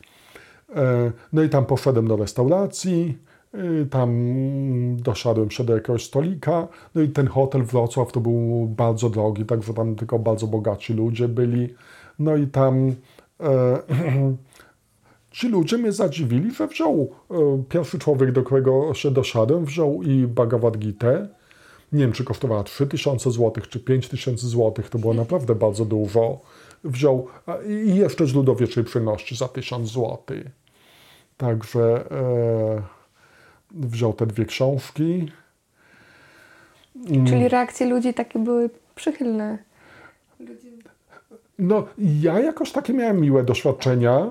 E, ten człowiek był bardzo miły, tam zaoferował mi nawet e, lampkę tam jakiegoś wina i to jeszcze było bardzo takie, e, jakby to powiedzieć, niesamowite. Dlatego, że ja tam nauczałem go, mówiłem mu o czterech zasadach, no i, i, i tam powiedziałem o tych trzech, które pamiętałem, ale tej czwartej zasady jakoś nie mogłem sobie przypomnieć.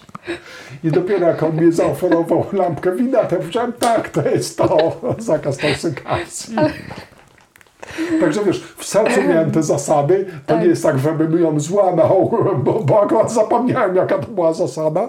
No ale tak wyliczyć, wyrecytować. Tak jak mówiłem, wtedy jeszcze nie było takiego nauczania, także teraz my powtarzamy. Chociaż, ty już wspomnę, może tutaj zaraz się pokażę ten list, bo mam go do dzisiaj. Taki odręcznie pisany list Frischnupada, w którym on mówił o technikach nauczania.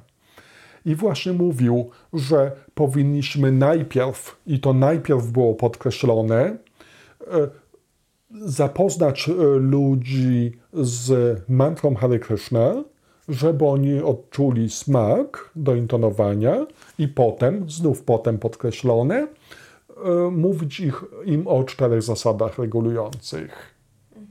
No ale ja ten list dostałem dużo, dużo później, także wtedy nie znałem tego listu i już na pierwszym spotkaniu temu człowiekowi mówiłem o tych czterech zasadach, no i dzięki jego pomocy przypomniałem sobie wszystkie cztery. No i no w każdym razie e, tam kelner w tej restauracji mnie pogonił, także ja e, zaraz później poszedłem do jakiegoś e, innego lokalu. Tam na skrzyżowaniu Świdnickiej i Piłsudskiego. Tam później kasyno powstało, no wtedy była jakaś restauracja i tam poszedłem z tymi książkami, no i też podchodziłem od człowieka do człowieka i trafiłem na jakiegoś tajniaka. No i on mnie się pyta, dużo masz tych książek? Nie, mówiłem, że nie, że tylko tyle, to, to co tu w tej torbie. No to ten mówił, że już zamówił kawę, że nie lubi zimnej kawy, także nie będzie się odrywał. No w każdym razie mam stąd znikać i te książki jedynie swoim znajomym mogę rozprowadzić. No, ja się też nie poddałem. Trzecie miejsce, do którego poszedłem, to był jakiś akademik. E, z tym, że to była ta przerwa świąteczno-noworoczna, także akademik był pusty. E, no ale tam parę osób jednak było w tym akademiku i też bardzo mnie to dziwiło, że tacy studenci, e, wydawałoby się biedni ludzie, ale oni mieli po tysiąc złotych na źródło wiecznej przyjemności. Gita to była ta jedyna gita, którą sprzedałem, ale tam e, Chyba jeszcze w tej kawiarni, zanim natrafiłem na tego tajniaka, sprzedałem jeszcze jedno źródło wieczej przyjemności i tam w tym akademiku to nie pamiętam. Pamiętam jedną dziewczynę, która kupiła źródło wieczej przyjemności, chyba ktoś jeszcze, już tego nie pamiętam. No także takie było moje doświadczenie z Sankirtanem. A przynosząc się na farmę? Przenosząc się na farmę. Tak, no to właśnie... E, właśnie to w tym czasie się przeniosłem na farmę. Chyba nawet wtedy już mieszkałem na farmie, tylko przyjechałem na te święta do Wrocławia i przy okazji tych świąt rozpowiadałem te książki. Tego już tak dokładnie nie pamiętam. Aha, ale przenosząc się na farmę, jak ta farma powstała, dobrze. E, przypomniałem sobie, o czym mówiliśmy, tak troszkę skaczemy. Więc tak, e, było to spotkanie e, ze Szlicznypadem e, pod koniec grudnia 1979 roku, ta inicjacja w 80 roku i są zdjęcia z tej inicjacji, e, także będziemy mogli wszystkie tutaj zobaczyć, jedno po drugim. I, I, z tych zdjęć właśnie jeszcze dokładnie pamiętam, jak żeśmy siedzieli na inicjacji. E, pierwszy był Dash Avatar z Niemiec Wschodnich, on dostał drugą inicjację. E, mój tato Grosena siedział obok mnie, też dostał drugą inicjację. Potem byłem ja, dostałem pierwszą inicjację. Tu już z tą kolejnością może mi się pomylić, ale był Manu, był Wamana, był Kulapawana i była Daniszta. I te osoby dostały pierwszą inicjację.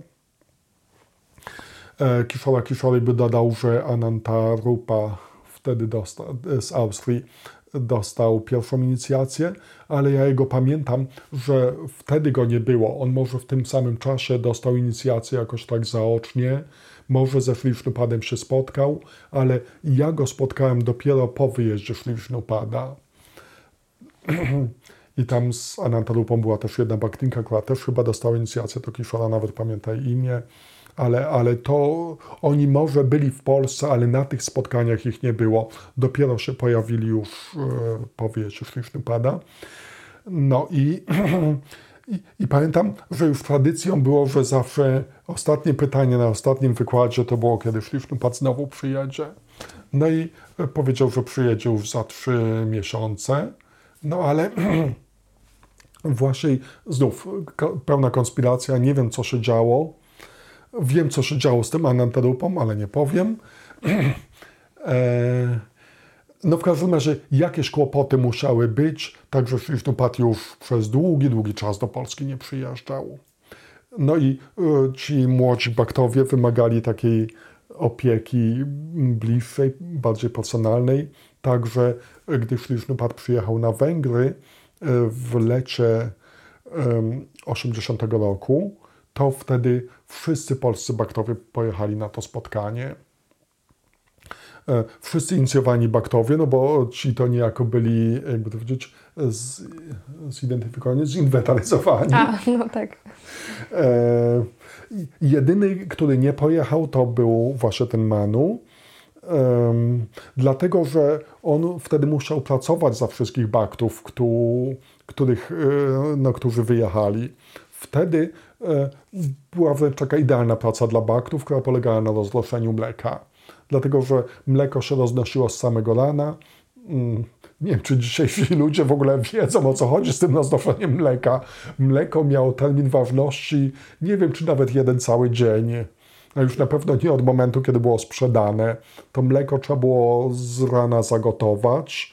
Nie było wtedy mleka UHT, które ma tam rok ważności.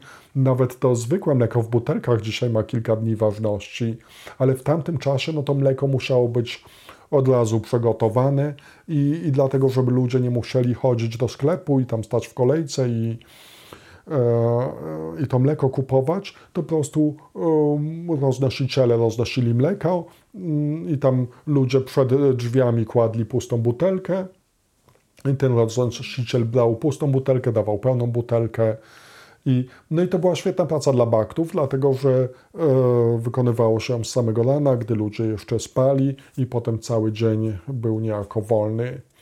No i e, bardzo ważne też było to, że to wszystko mleko było ofiarowane Krysznie, także ci wszyscy ludzie, tysiące ludzi dostawali Kryszna Pasadam, które na pewno miało jakiś wielki efekt. Mm, no, także Manu został roznosić mleko za wszystkich, a pozostali baktowie pojechali właśnie na to spotkanie na Węgrzech.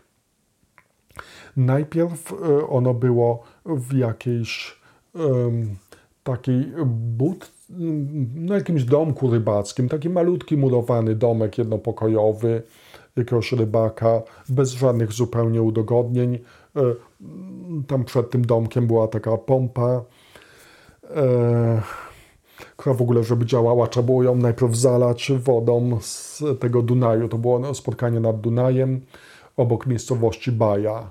E, to pamiętam z tych kaset, z nagraniami, z tych wykładów, że tam właśnie pisało Baja. Nie wiem, kto się czyta. No i tam Sztysztubad właśnie w tym domku mieszkał i tam była w ciągu dnia świątynia i pozostali baktowie mieszkali w namiotach, tak wzdłuż tego Dunaju. No i tam żeśmy w tym Dunaju się kąpali i, i chodziliśmy do tej budki na te wykłady.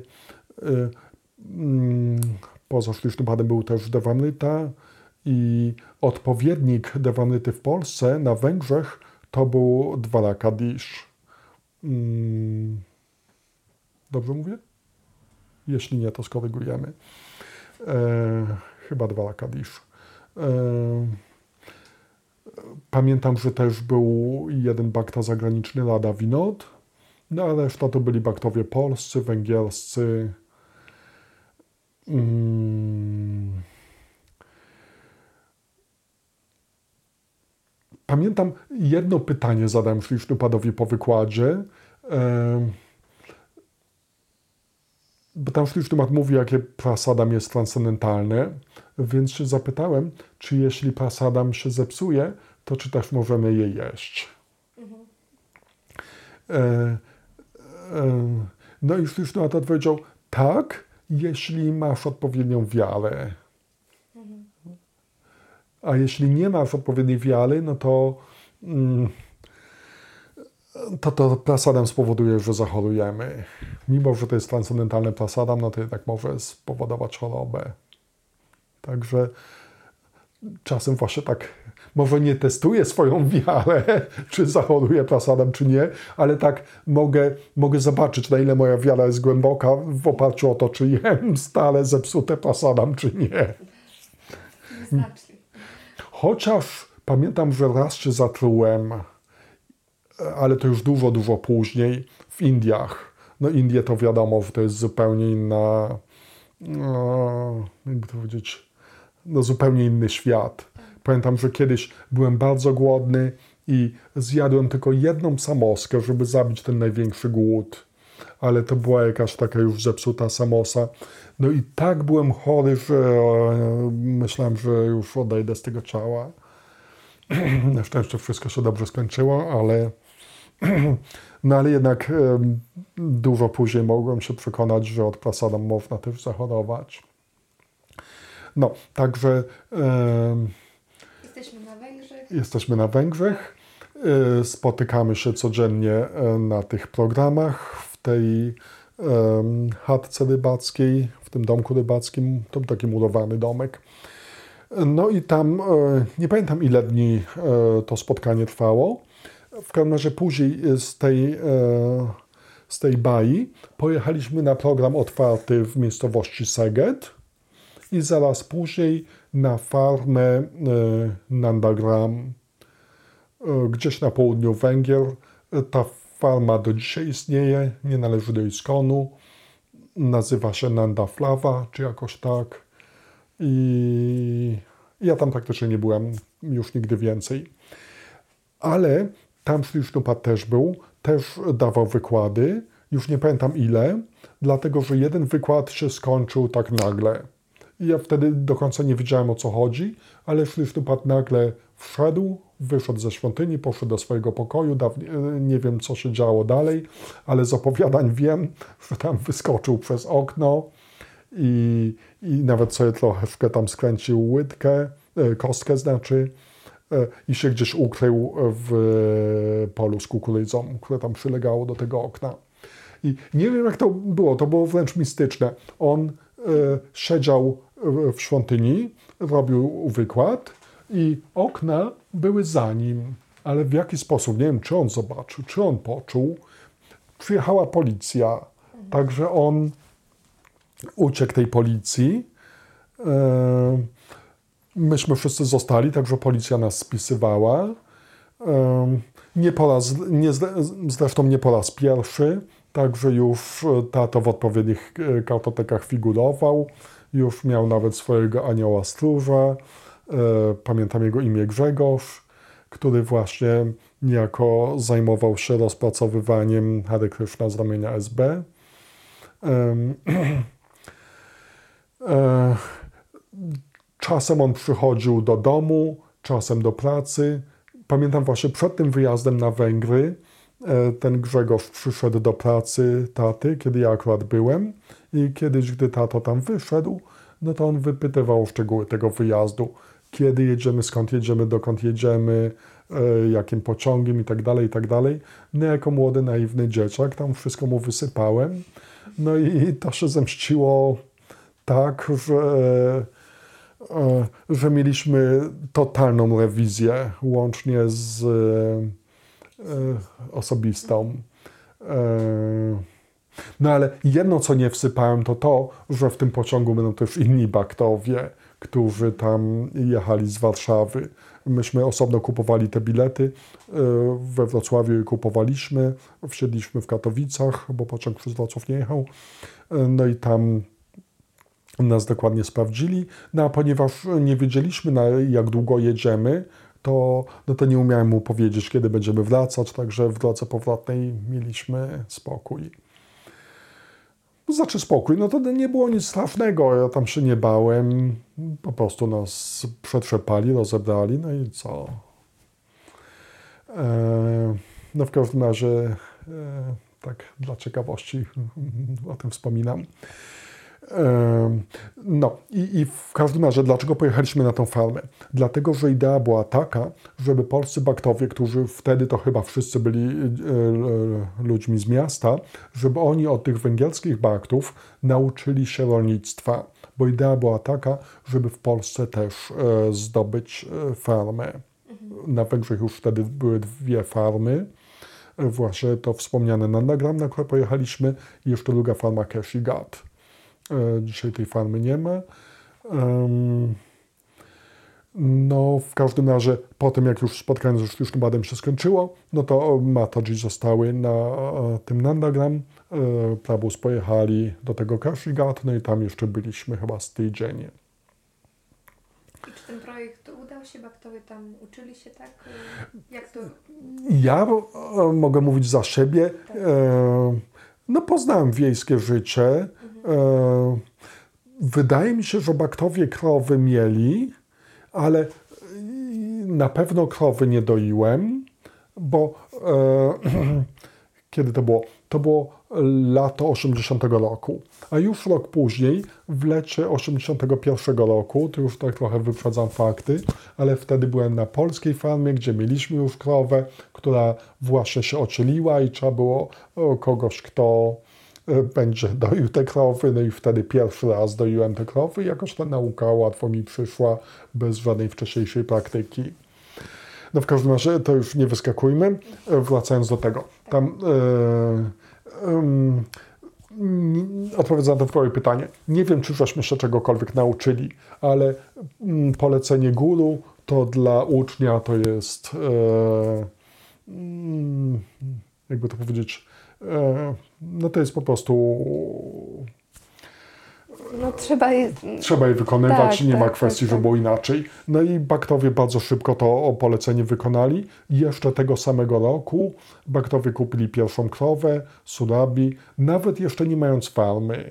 Mhm. Po prostu um, jakaś rodzina, której dzieci wyjechały do miasta, po prostu para starszych ludzi um, miała gospodarstwo i tam baktowie wynajęli e, górne piętro, w zasadzie poddasze. Tam takie trzy pokoiki na poddaszu były. No i tam baktowie mieszkali. E, chyba właśnie Ananta Vamana i Manu, chociaż jak ja tam byłem, to był tylko Ananta. No i tam Baktowie już kupili tą pierwszą krowę i, i, i ta krowa stała tam w oborze tych gospodarzy. Oni tam też jakieś swoje krowy mieli. Ja tam przyjechałem, nie pamiętam już ile razy byliśmy mm, tam. Być może więcej razy byliśmy. Mi utkwiła, e, utkwił ten przyjazd, kiedy akurat miałem ferie zimowe. Dwa tygodnie i tam tato mnie zawiózł e, do Ananty. No ale jak to na wsi, tam nie było absolutnie żadnych sanitariatów. Kąpiel poranna polegała na tym, żeby tam w obórce sobie wylać wiadro wody na głowę. No i ja jako rozpieszczone dziecko, nie tak bardzo rozpieszczone, no ale wylanie wiadra wody na głowę w obórce to jednak przekraczało moje, jakby to powiedzieć... E, normy jakieś. Normy, dokładnie. Zwłaszcza, że to była zima, no ferie zimowe. Także Ananta się nade mną zlitował i stwierdził, że, jednak lepiej będzie, jak pojadę do Warszawy. Tam Baktowie mieli mieszkanie na um, naprzeciwko redakcji Motoru. Było takie czasopismo Motor i e, i no właśnie, jeśli ktoś się odwoła do tego wczorajszego, do tych wczorajszych wspomnień, to mówiłem o mieszkaniu na ulicy Rakowieckiej, ale tak naprawdę w Baktowie wtedy mieli dwa mieszkania.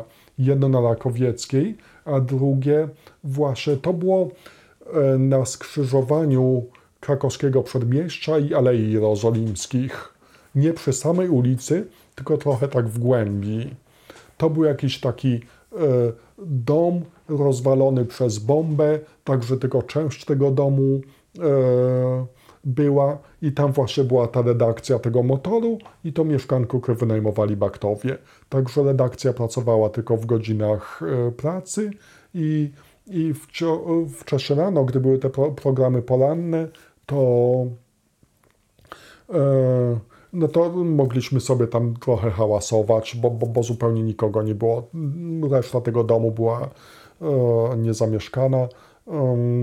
warunki tam były bardzo skromne. Tam woda się musiała lać cały czas, bo gdybyśmy zakręcili wodę, to by rura zamarzła i już by wody nie było. No i, i właśnie pamiętam, że, że tam na początku byłem ale e, już dokładnie tego nie pamiętam. Chyba tylko tam e, kilka dni byłem, bo później właśnie się przeprowadziłem tam mm, na e, Rakowiecką. I, no i tam było bardzo miło. Praktycznie codziennie były programy otwarte, na które przychodziły um, um, nowe osoby.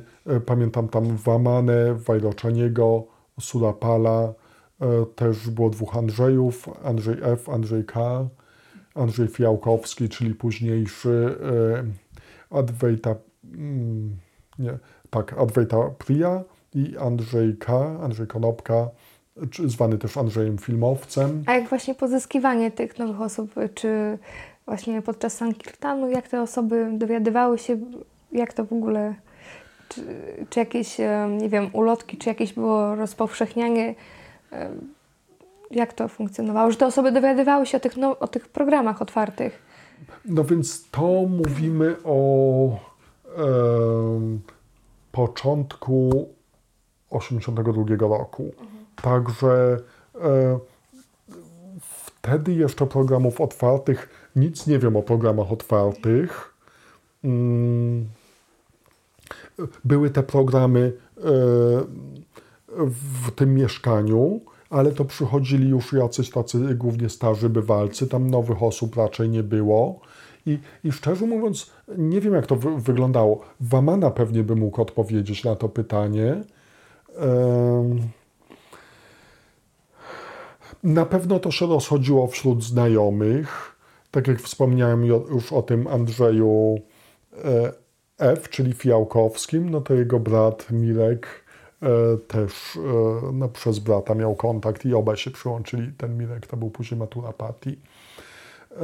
skąd ci ludzie się brali, to nie wiem. Czy był jakiś Sankirtan? No były już te książki. Znaczy zaraz, wtedy jeszcze e, dopiero pod koniec 82 przyszła Gita i źródło wiecznej przyjemności, a te, tych Infopaniszadów to było naprawdę mało, ale jak już dociekasz, to mogę powiedzieć, e, to też jest ważna e, rzecz, jak te książki w ogóle znajdowały się w Polsce, okay. bo one były e, drukowane za granicą i mm, transport był dwustopniowy najpierw e, z Niemiec zachodnich przyjeżdżały do Niemiec wschodnich. To szczegółowo Frischnupat osobiście wspomina na innym wywiadzie, który jest dostępny na YouTubie. Cztery takie godzinne wywiady są. Bardzo, bardzo ciekawe. Jak ktoś zna angielski, to naprawdę e, polecam. Link poniżej. E, no w każdym razie e, jeśli ktoś nie chce kliknąć na ten link teraz albo nie zna angielskiego, to opowiem, bo to jest naprawdę coś niesamowitego. Baktowie z Niemiec zachodnich e, mieli dwa identyczne właśnie ogórki. Jeden e, tranzytowo jechał do Berlina Zachodniego, także on nie przechodził żadnej kontroli celnej.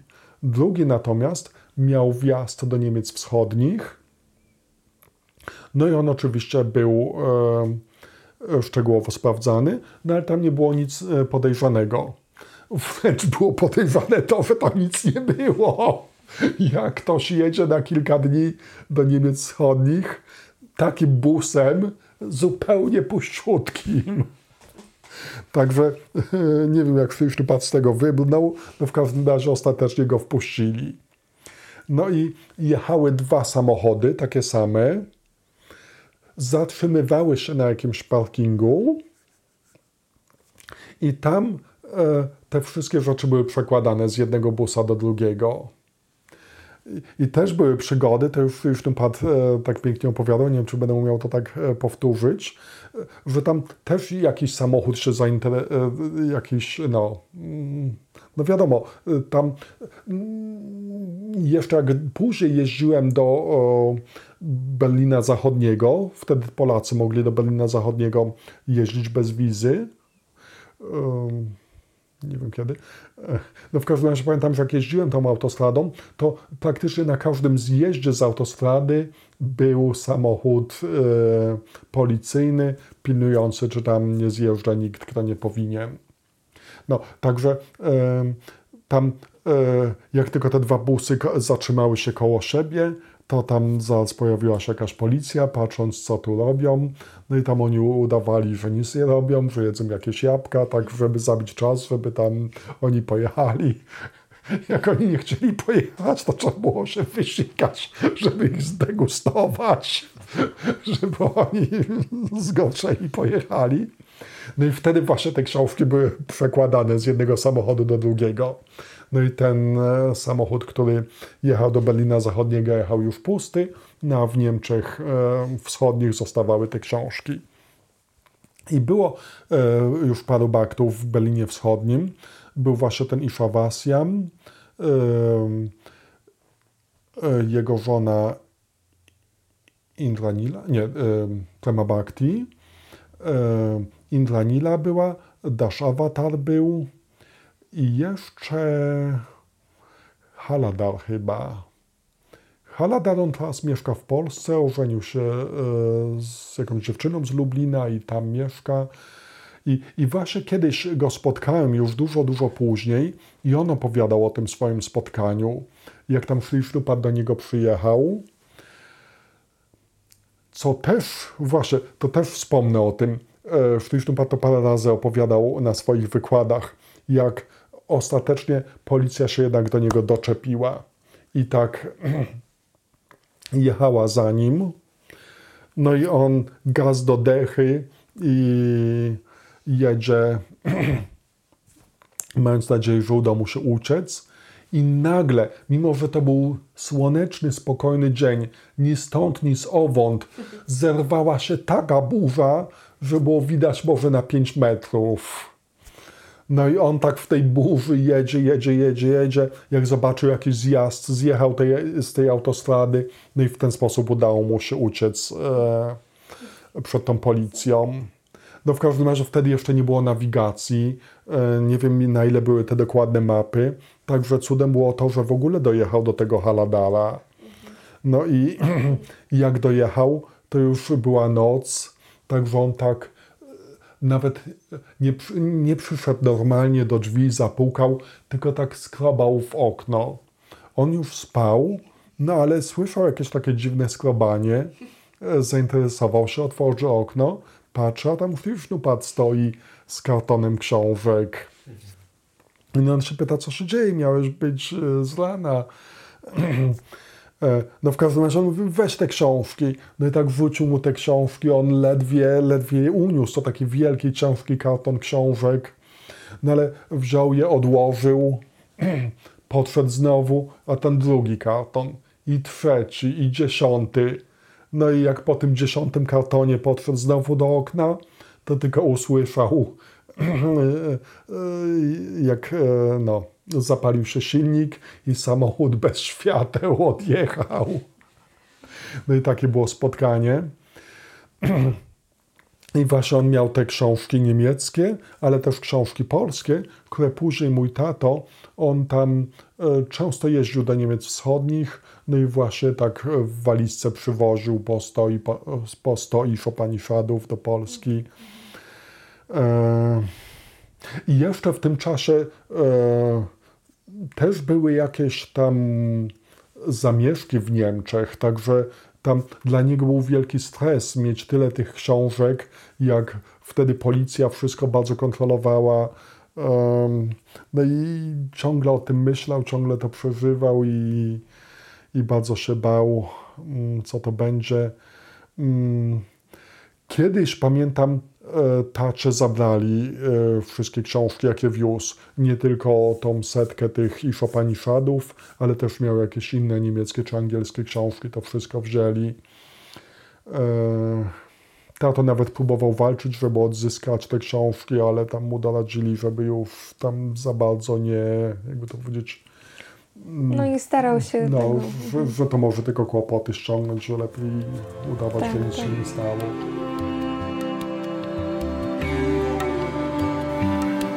Audycja ta jest dostępna na wszystkich popularnych platformach i aplikacjach do słuchania podcastów, takich jak Spotify, Apple Podcast, Google Podcast i innych. W następnym odcinku, jak Bóg da, usłyszymy rozmowę z jego świątobliwością Kryszna Kshetraswamim na temat jego ostatniej książki o ochronie krów. Zapraszamy.